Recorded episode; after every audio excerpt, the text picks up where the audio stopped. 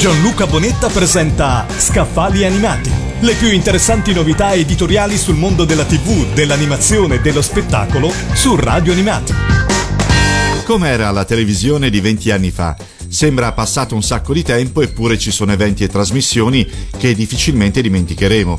Adriano Pugno ci porta indietro nel tempo in modo ironico e puntuale grazie al saggio Hanno ucciso l'uomo gatto, la televisione italiana dal 1995 al 2005, dove ci racconta la storia della televisione italiana in quel decennio incredibile che ha visto il massimo splendore e il rapido declino.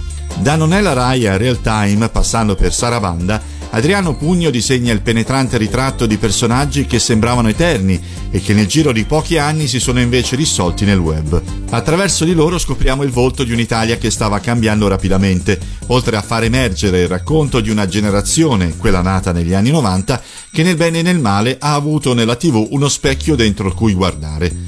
Hanno ucciso l'uomo gatto, la televisione italiana dal 1995 al 2005 di Andrea Pugno è il libro scelto questa settimana da Scafali Animati e pubblicato da Edizioni Epoche.